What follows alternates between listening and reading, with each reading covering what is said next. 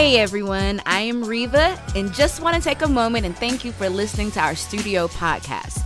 Although we are here in Greenville, South Carolina, we are grateful for your support to see the message of Jesus go out all over the world. In case you are not aware, we have a YouTube channel, which you can find the link in our podcast bio. We hope you enjoy this week's talk, and it encourages you, and it helps you to be the human God designed you to be. So with that, let's get right to it. All right, do we have any happy people still in here?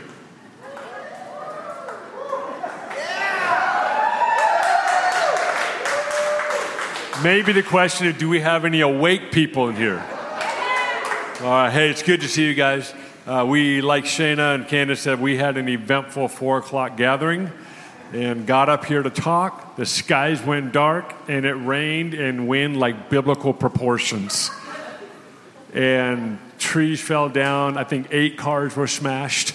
And so apparently the 4 o'clock is where it's at, apparently. So, no, I'm kidding.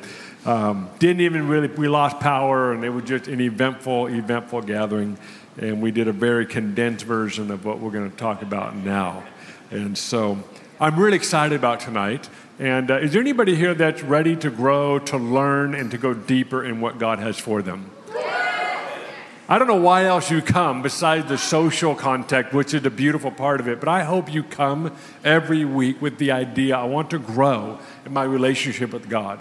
And if you're not sure about God, I hope this exposes you to parts of God that you didn't know existed. And so I hope that's why you come. That's why I come. And I love what God does in these spaces. I love what he does in individual spaces. And I love what he does in smaller spaces. And so this space is a fun one because we get together. And I usually use this time to share stuff that's obviously deeply important to me, but also to kind of chart the course for us as a community. Candace will come up as well, and different ones of us will share things that are from our heart. And tonight specifically is a topic that we're going to talk about tonight, for sure next week, and maybe the following week. We'll see what we can cover these first 2 weeks, and we'll kind of go from there. I want to start off by reading to you a statistic. It's a survey from the Cultural Research Center led by George Barna. If you're unfamiliar with George Barna, he's like the leading statistician when it comes to statistics about Christian and faith and American culture. And in September of 2021, a survey proved or said that 58% of Christians in America contend that the Holy Spirit is not a real living being, but is merely a symbol of God's power, presence, or purity. 58% believe that the Holy Spirit is just a symbolic thing to represent God, and that it's not a real living being in person.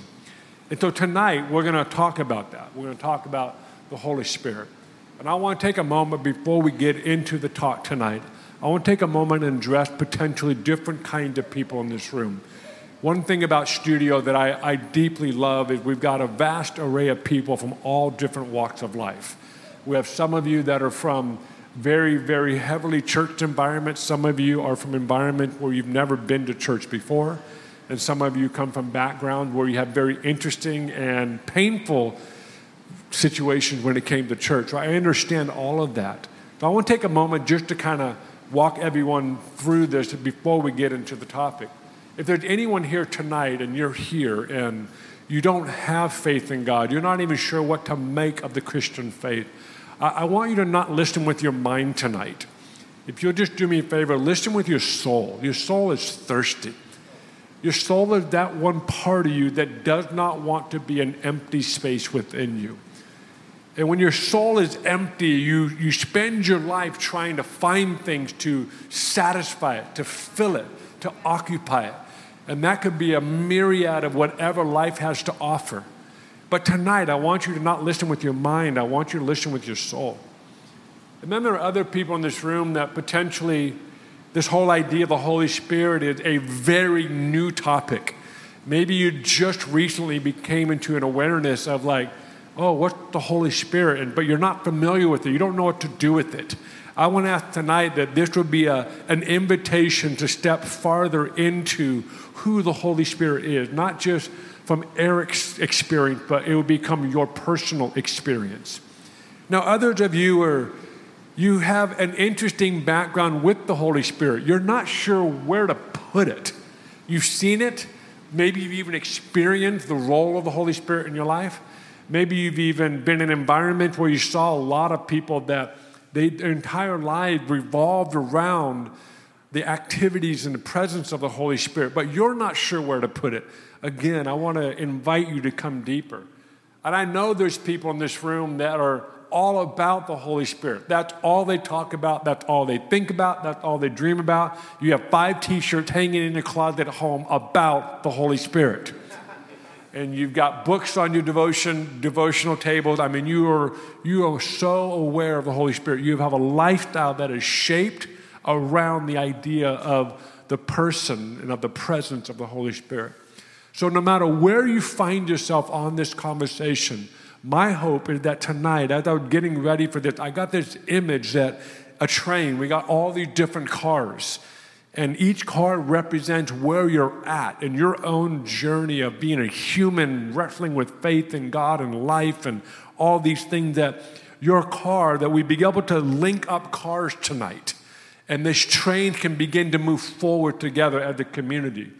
So if this is your home, I want to invite you to step into a space where we're going to go on a journey as a community, as people, of the role of the Holy Spirit in our life. And that's what we're going to do tonight.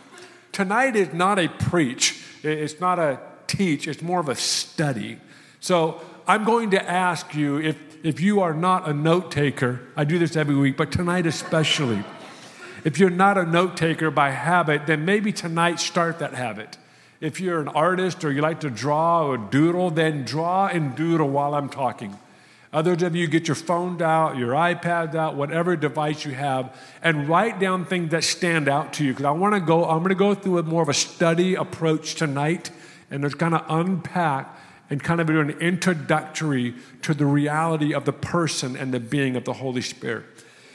First of all, let's talk about who are we talking about. I mentioned the Holy Spirit, but when you look at Scripture, the Holy Spirit is predominantly only used in the New Testament, from the book of Matthew on to the end of the book. But when you look at the first roughly half of the book, you don't read about the Holy Spirit. You read about the Spirit of God.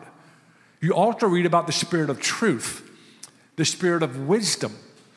And with all these different spirits, and in this context, it's not like God had 20 different spirits. He has one Spirit that has many expressions. So when you read about the Spirit of God in the Old Testament, it's actually making reference to what we now call the Holy Spirit. God does not have two spirits. He has one Spirit. So tonight and next week and the following week, when you hear us up front mention the Spirit of God or the Holy Spirit, we are essentially talking about the same part of God. Are you guys with me? So that's who we're talking about. There's a couple Bible verses that I want to read to you to give you context for the Spirit of God and specifically the Holy Spirit. In Matthew 28:19, it said, baptizing them in the name of the Father, the Son, and the Holy Spirit. And then in 2 Corinthians chapter 13, verse 14, it reads this: the grace of the Lord Jesus Christ and the love of God and the communion of the Holy Spirit be with you all. Amen. There's many more verses that talk about the Father, the Son, and the Holy Spirit. And if you're here tonight and you want to understand more of what does that actually mean, I thought God was God, and what's up with the Son and the Holy Spirit? From a theological framework, the words that are commonly used to try to describe, and to be honest with you, it is still an incredible mystery of how this thing functions. The Father, the Son, and the Holy Spirit. You can study Trinity or the triune God. And there are different sources out there. If you want to dive into that, I can point you in some direction. But just to give you an understanding that God is the same as the Father. Jesus even said this in his life. He said, if you've seen me, you've seen the Father. And people ask, well, show us where your Father's at. And he said, no, you've seen me, you've seen the Father. So the representation of who God is can be found in his Son, Jesus. And then we're going to talk about this a little bit later tonight about what Jesus did in the transition from him, his life on earth, to when the Holy Spirit came. Now, the verse that I want to kind of hinge tonight's talk and center it around is in 1 Corinthians chapter 3, and it's verse 16. This is the heart of tonight's study or tonight's talk. It says this, "Do you not know that you are a temple of God and that the Spirit of God dwells in you?" Let me read that again. "Do you not know that you are a temple of God and that the Spirit of God dwells in you?" Paul is addressing saints or believers, as we will call them, and said, do you not understand? When you say yes to God, you have now become a temple, a place for God to dwell and reside in. Tonight, that is what is driving the study or the talk tonight, is the reality that God wants to dwell in you. It is the desire to dwell in you, and your body represents a temple. So as we move forward, I've curated a few stories from Scripture. This is not meant to be exhaustive. This is not meant to be complete. This is meant to be simply introductory to give you an idea of what to expect when we talk about the Holy Spirit. Now, for biblical context, the Holy Spirit didn't really show up for all until the book of Acts. And we're going to get there tonight. But prior to the book of Acts, we get these little movie trailers, if you will, of the Holy Spirit throughout Scripture. We get these moments, and you read the Old Testament, you read from Genesis, Exodus, and you read all the way to the end of the Old Testament. And even in the Matthew, Mark, Luke, and John, all these books, these 40-ish books of the Bible, you see these moments where the Spirit of God shows up. And I want to do a brief breeze through some of the main stories. Again, it's not exhaustive. This is not meant to create a complete theological perspective on the Holy Spirit. It's meant to give insight. And this is my conviction. What you see in the Old Testament in moments with different individuals is meant to be a lifestyle for anyone that says yes to Jesus after the cross. So what you see take place throughout the Old Testament, where God will use Gideon, he would use Samson, he would use Abraham, he would use Deborah, all these different individuals, and how God showed up. And all these situations, those were teasers, if you will, of what was meant to be normal. What was meant to be normative in your life. The first one I want to read to you tonight is found in Genesis chapter 1, verses 1 and 2. "In the beginning, God created the heavens and the earth. Now the earth was formless and empty. Darkness was over the surface of the deep, and the Spirit of God was hovering over the waters." So right before God began to say, "Let there be light," before creation exploded, the Spirit of God was hovering over the waters. What I want you to grab from this, why is that important? Because I want you to understand the Spirit of God had been active in the life of everything in existence from the beginning. This is something that was built into how God constructed everything in existence, that the Spirit of God would be right there in the middle of it. And he hovered over the waters, the beautiful passage, which tonight we don't have time to go into. Now I want to ask the question, have you ever wondered who was the first person in all of humanity, at least in the Bible, who was actually filled with the Spirit of God? Well, if you've never asked it, I asked it for you. And it can be found in the book of Exodus, chapter 35, verses 30 through 31. And before we jump into this passage, I want to give a little bit of backdrop because it's hard to breeze over these major stories and moments without giving a little bit of context. But this is when the nation of Israel had been set free from Egypt. If you're unfamiliar with the story of Israel and Egypt, go watch the famous animation titled Prince of Egypt. Anybody ever seen that? Okay, please interact with me. Just give me the nods or something. Because if you've never seen it, then my God, I got to tell you all about it. So you have this moment where the nation of Israel had left Egypt and they're on their way to what is famously called the Promised Land. How many feel like life sometimes is like, I want to get to that Promised Land? We get that phrase from this story. And in this moment, you have the nation of Israel moving toward their promise, and we learn that what was meant to be a couple-week journey ended up being 40 years, because we learn that it took 40 years to get Egypt out of Israel. But in the middle of this, God began to change the narrative of his role and activity in humanity. And Moses, the leader of this exodus of the nation of Israel, Moses is going up to this place called the Mountain of God. And all these very obscure, peculiar passages of Scripture talk about Moses would go up to the mountain, and the people that held back in the camp would say, it's lightning, it's darkness, it's thunder on the mountain, and Moses is walking straight into it. A man of courage, and a man that had incredible curiosity, and a man that could hear the calling of God. So Moses would go into these mountains, and it's recorded that he would go up for days at a time. He would go up for weeks at a time.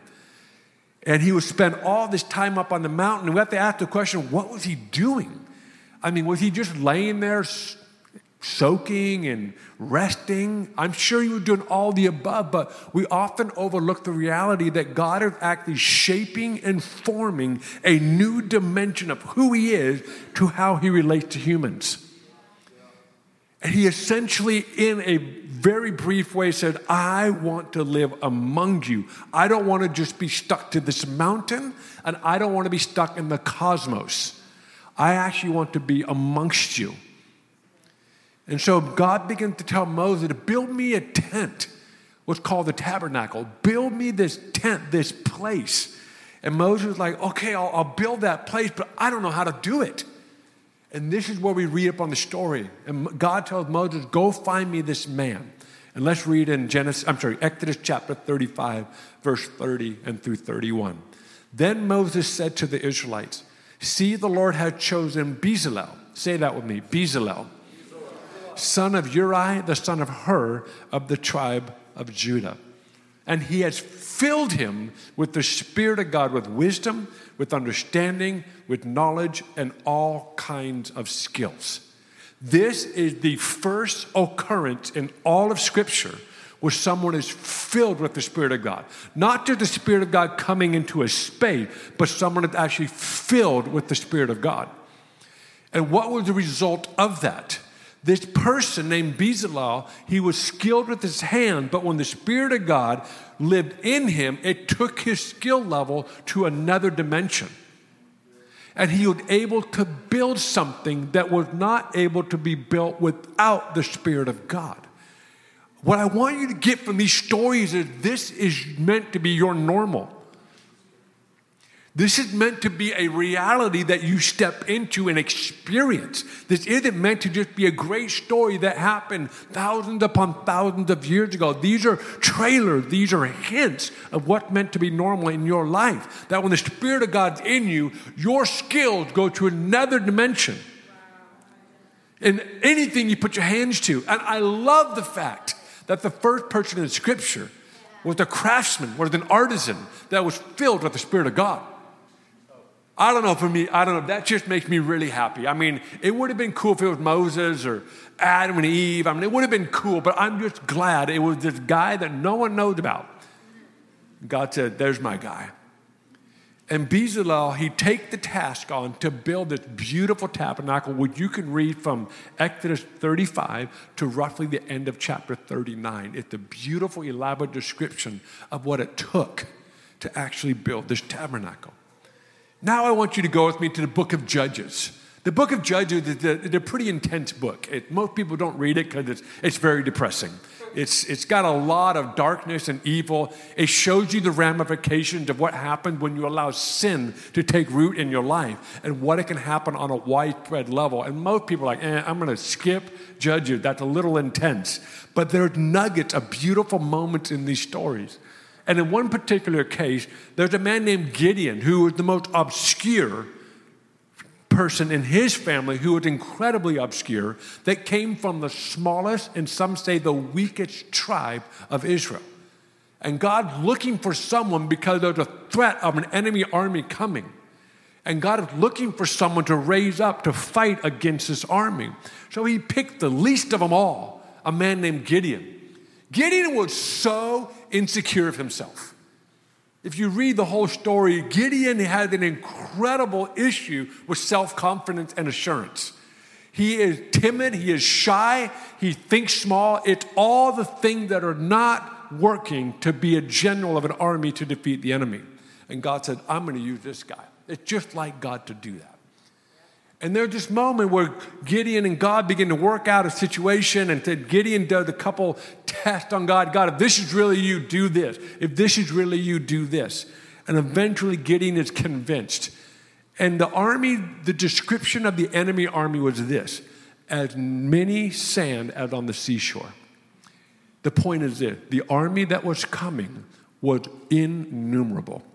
So what do you do when you have innumerable army coming? You create a big army. You meet force with equal force. And Gideon does it to the best of his ability. And God meets with him and says, hey, it's too many people. Instead of God saying, you don't have enough, he says, you have too many. And Gideon's like, okay. And God dwindled it down to, I believe it was 10,000, if I remember my numbers correctly. And God said, it's still too many. And eventually Gideon ends up with only 300 guys against an army that is innumerable. And this is where we pick up the story in Judges chapter 6, verse 34. Then the Spirit of the Lord came on Gideon and blew a trumpet, summoning the Abizrites behind him. The part I want you to pay attention to is this. Then the Spirit of the Lord came on Gideon. Let's stop right there. The original language described this moment as God put Gideon on like a glove. The idea is this, that God said, I'm going to put Gideon on like a glove. So the idea is that God completely occupied every aspect of who Gideon is. He filled him to his entirety. And when he blew that trumpet, the armies gathered behind him to fight against the enemy. What's my point? What I want you to take away from this instance in the Old Testament is that God fills you, and it enabled you to do what's humanly impossible. It enabled you to do things that only happened as a result of the Holy Spirit living in your life. Thank you. The next one we're going to read is found in 1 Kings chapter 8, verse 10. This one is about King Solomon, who was the son of King David. And Solomon was considered the wisest man of all. The book of Proverbs was mostly written by his sayings. The book of Ecclesiastes was mostly written by his sayings. Both books are very different. Proverbs is when Solomon was in great union with God. Ecclesiastes, he's in incredible life crisis and everything is vain, and he's not in a great relationship with God. And I love both of those books because they show the spectrum of human experience in our walk with God sometimes. But Solomon, in this moment, it was on his father's heart, David, to build this temple for God to live. And David wasn't able to do it in his lifetime, so Solomon said, I'll do it. And long story short, Solomon built this most exquisite, elaborate. I did the math on how much they say this building cost, and it was in the millions of dollars per square feet to build this building. You can build a pretty decent house for a couple $100 a square foot. So this was millions of dollars a square foot. Solomon built this elaborate temple. And in verse 10, listen to this. When the priest withdrew from the holy place, the cloud filled the temple of God, and the priests could not perform their service because of the cloud, for the glory of the Lord filled his temple. What I want you to get from this instance is this. Again, God filling a space. But the presence of God was so thick that no one could do what they were supposed to do. Some of you are familiar, and maybe you're not. I don't know everyone's story in this room, but you hear stories where God showed up in a space and people are on the ground, where you can't move, you can't do anything. And this is one of the instances in Scripture where God's presence isn't just an idea. It's just not, I feel power, I feel strength. It actually has weight to it. And this is one of the early moments where this expression of this dimension of the Holy Spirit takes place. Now I want you to go to the book of Ezekiel. I told you this was a study tonight. Are you guys alive with me? The book of Ezekiel, chapter 11. I've learned that this passage actually gave the Apostle Paul his part of his foundation and his view of the Holy Spirit and what the role of the Holy Spirit is in our life. Ezekiel chapter 11, verse 19 says this, I will give them an undivided heart and put a new spirit in them. And I will remove from their heart of stone and give them a heart of flesh. What I want you to take from this is that God's intention with his spirit in us is to make us new. Some of you are familiar with the phrase, a new creation, in the New Testament.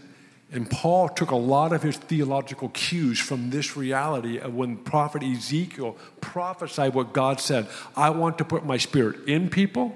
I want to take their heart of stone and take it out and make them new again. What's beautiful about that, when we say yes to God and the Spirit enters our life, that is the indication is it, that you become a new creation. And when you talk about water baptism, it is coupled with this reality of like when you go under the water, you bury your old self. And when you come out of the water, you are now a new creation. And so this passage is where a lot of some of that theological foundation was from, is from this moment right here, amongst others. Now I want to transition into the New Testament. That was just a few stories. There's so much more going on. But in the New Testament, if you want to turn your Bible or make a note of this to read later, but John chapter 14. Now, if you have a red letter Bible, you're going to notice that most of the pages in John 14, 15, and 16 are pretty much all red letter. What does that mean? Jesus talks a lot. That's what it means. In John 14, 15, and 16, Jesus is in his last days before he goes to the cross. And what's fascinating to me is one of the main things that he talked about is the Holy Spirit.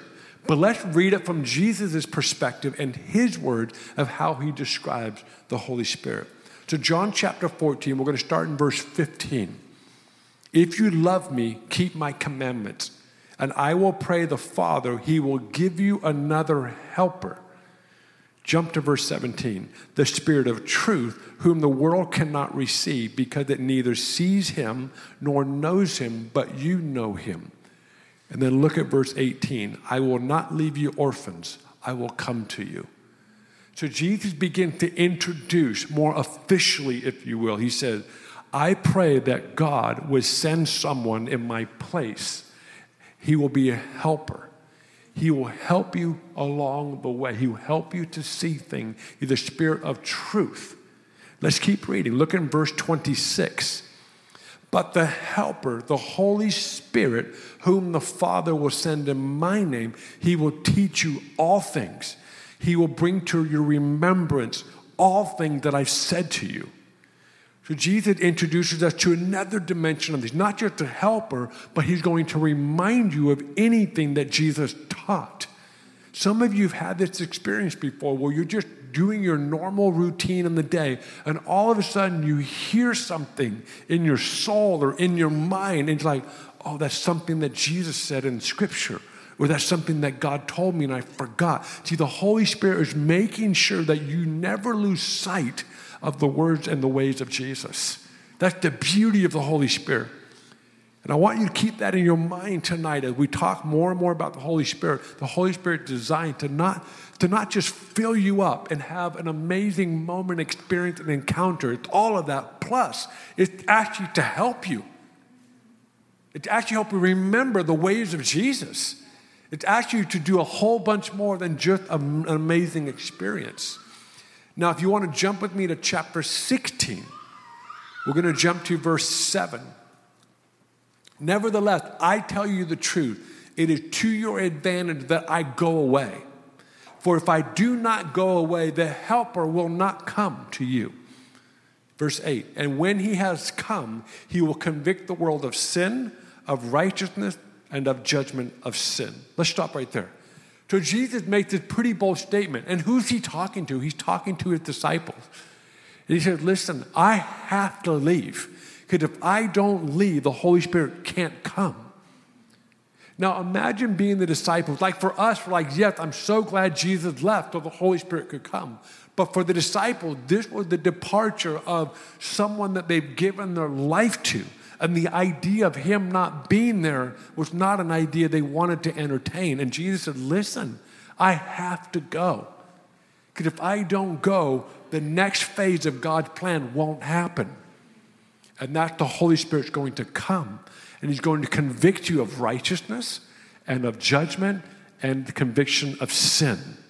And I know there's people in this room that you've done something that you regret. And who convicted you? The Holy Spirit. And some of you are not familiar with the Holy Spirit in an intimate way, but something brought conviction to your life. That's the Holy Spirit. And also the Holy Spirit convicts you of righteousness. He said, this is what we should be doing.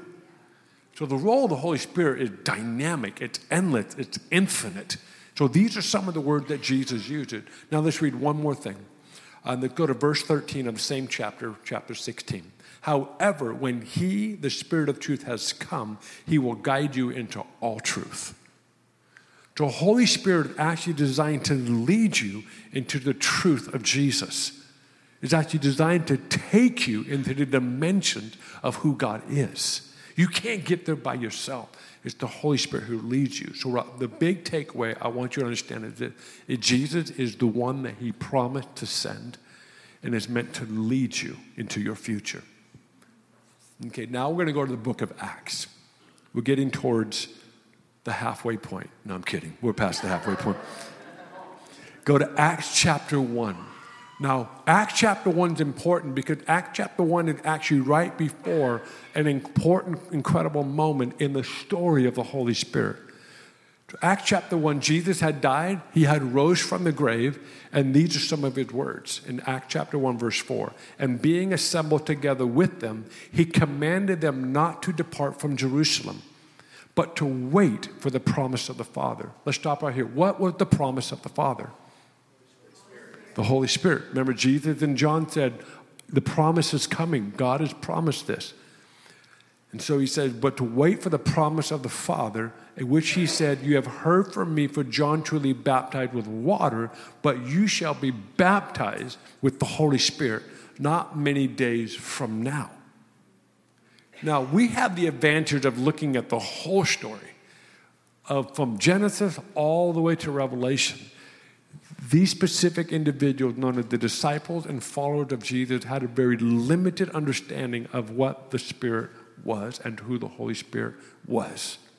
But Jesus says this, go wait in Jerusalem. Just go wait. And you are going to get baptized with the Holy Spirit. Next week, we're going to talk a little bit more about that specific idea of the baptism of the Holy Spirit. So make sure you come back next week because we're going to unpack that from more of a theological foundation that I believe will be very helpful for many of us. Now go down to verse 8. So just a couple verses later, but you shall receive power when the Holy Spirit has come upon you. Now, is this the first time we get an idea that the Holy Spirit and power go together? No, because in the Old Testament, when the Holy Spirit came, power came upon those individuals. So now Jesus is making a declaration to all that say yes to him. He's saying, listen, go wait for me in Jerusalem, and you're going to get baptized in the Holy Spirit, and power will come upon you. There's this important thing to understand in the book of Acts. Now let's go to Acts chapter 2.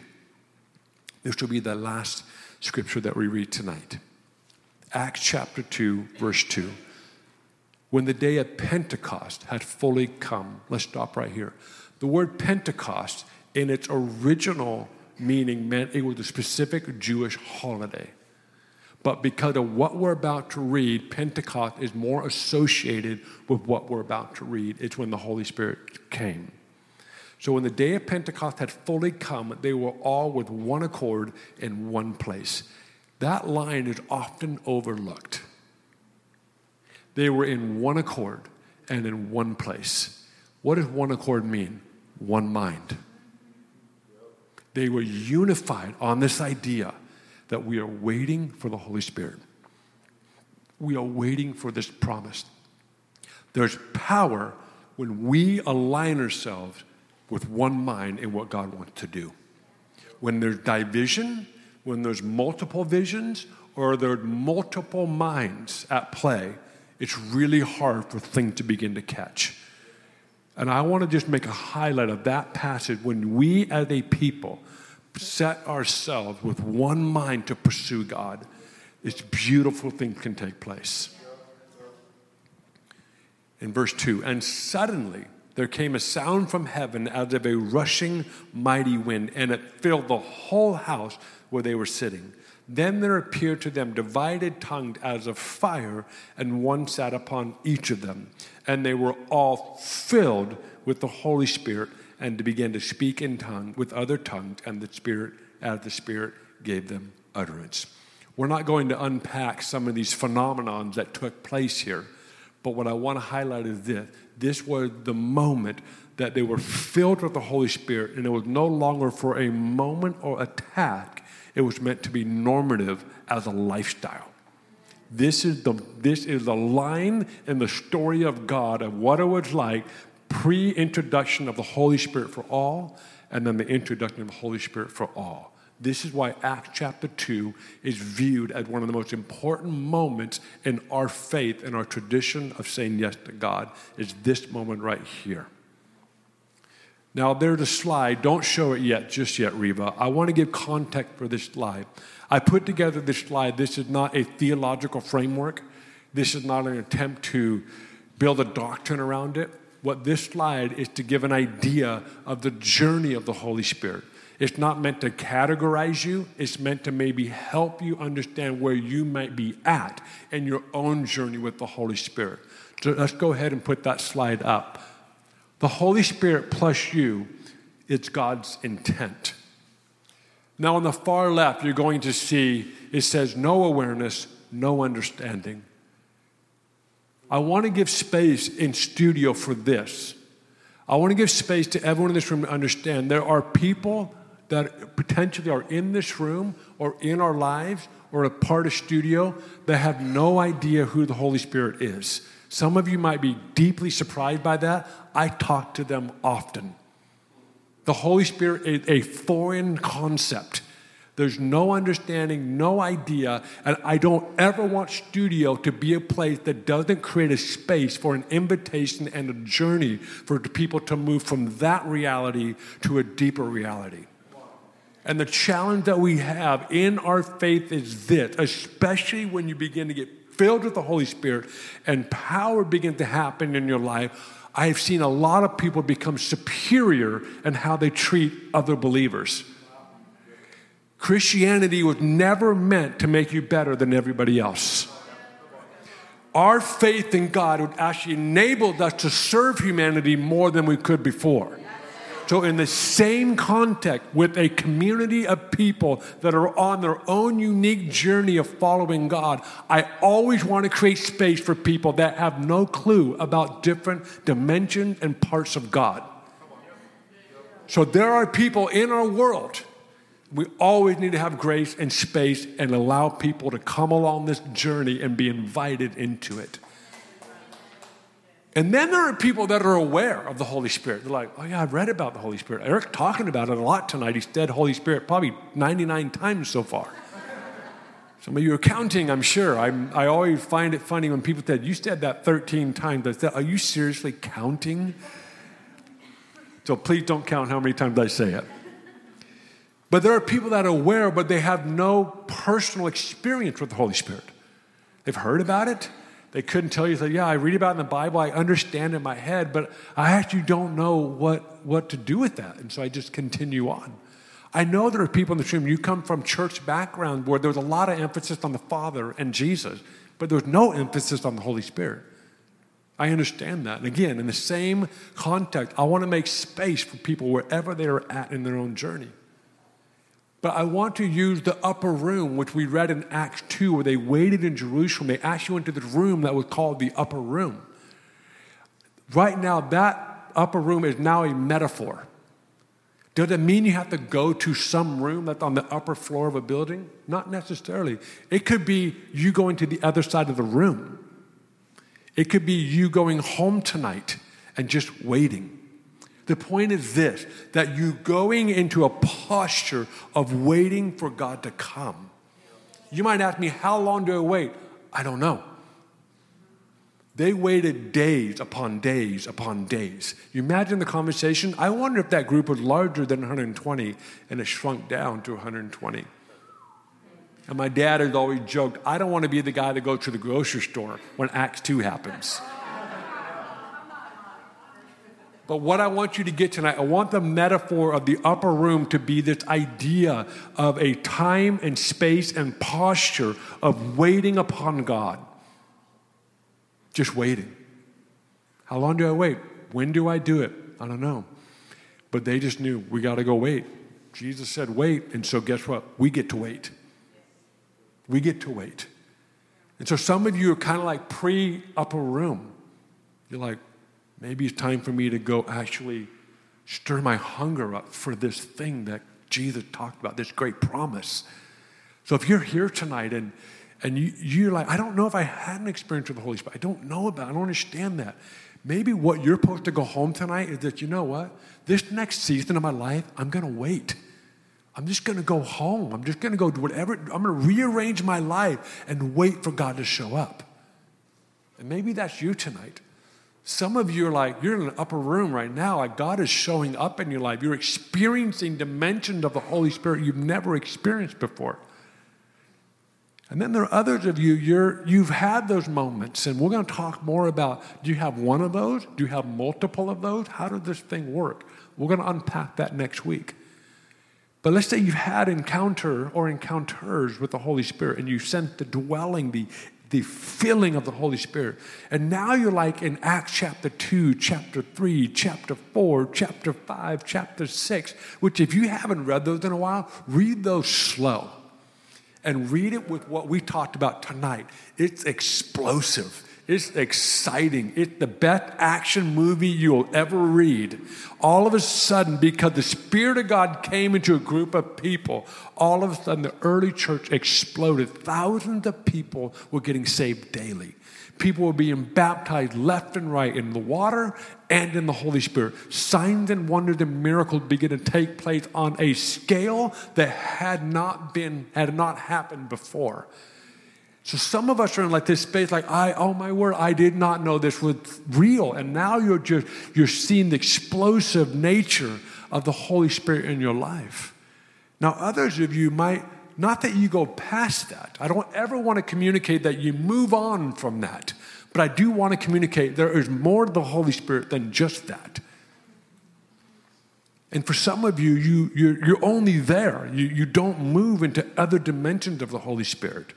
Never let go of that passion to see people get saved, to see people encounter God because of the Holy Spirit in your life. Never lose that passion to see signs and wonders and miracles, but also understand there's more dimensions to the Holy Spirit than just that. So without diminishing that, I want you to expand. Now, some of you are in the later chapter of the book of Acts. You're in the spaces what Paul was interacting with the philosophers of the day. And because he was filled with the Spirit of God, he was able to dialogue and debate and to poke holes in every world philosophy that was thrown at him. You see, there are different aspects. In 1 Corinthians, it says Jesus is the wisdom and power of God. I believe what the future of the church is, we are people that move in the power of God and the wisdom of God. Not just one or the other, but we move in power and in wisdom. In the book of Acts, you see the power of God demonstrated, and you also see the wisdom of God at play. And then as you study history and you see the Holy Spirit moving in and out of the human story throughout history. So tonight, I want to invite everyone in this room to go farther. No matter where you're at on this spectrum, my heart tonight is that this would be a place, a community of people that invite people into deeper dimensions of who God is. That's my dream. That's what I envision. And if you're in the no awareness or you're in the later book of Acts and beyond, I love it all. But let's remember, we are not all in the same place. Some people are in different places. So let's spend less time touting our place in the Holy Spirit and spend more time by how do we move together as a community. And honestly, how do we see humanity experience the beauty of God?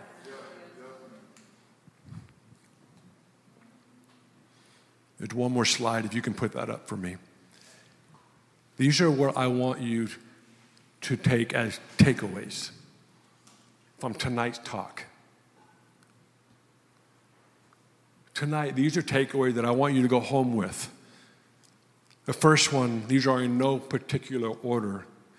These are just things that I covered tonight. And again, we're going to cover more next week. The first one is to remember the Holy Spirit is the promise from God to all that believe in him. Maybe you're here tonight and you don't know that. Well, I just enlightened you. Be aware that this is part of who God is, and he promised to give him to you, to give who he is and place him within you. The second one is to stir up the desire to have the Holy Spirit in your life. I said last gathering, if you want to be in control of everything in your life, do not pray that prayer. Third thing, to help you, to comfort you, to teach you, to lead you, and to bring conviction. That's what the Holy Spirit does and more. And then the next one, it enables you to follow Jesus. Paul, the Apostle Paul, goes to extreme lengths to say, guys, it's impossible to follow Jesus without the power of the Holy Spirit. You can't do it. The only way to even attempt it is to follow law. And Paul said the only way to follow Jesus is by being enabled by the Holy Spirit. The next one, it empowers you to do what is humanly impossible. To do things that you cannot do, not in a life achievement sense, but in impossible situations. You can look at cancer. And the Holy Spirit, the power of the Holy Spirit that lives in you, is stronger than the cancer in front of you. It's recognizing the thing that you can do nothing about on every aspect of life. The Holy Spirit in you is greater than the one that's outside of you. The next one is, remember, you are a temple and God wants to dwell in. He wants to dwell in you, not just outside of you. He wants to dwell within you. And last, but definitely not the least, the Holy Spirit in you helps you to experience God, not just intellectually, but actually experientially.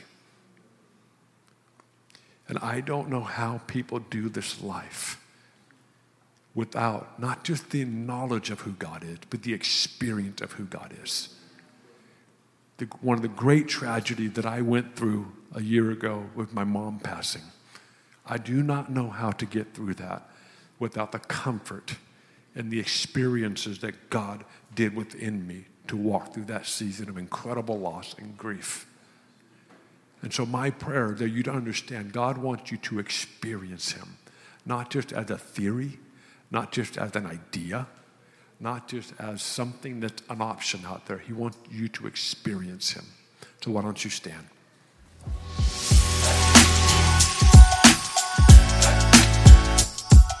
Thanks for listening to today's talk. If you're interested in learning more about Studio here in Greenville, you can go check out our website, studiogreenville.com, and you can give us a follow on Instagram. Our handle is studio.greenville. Have a great week.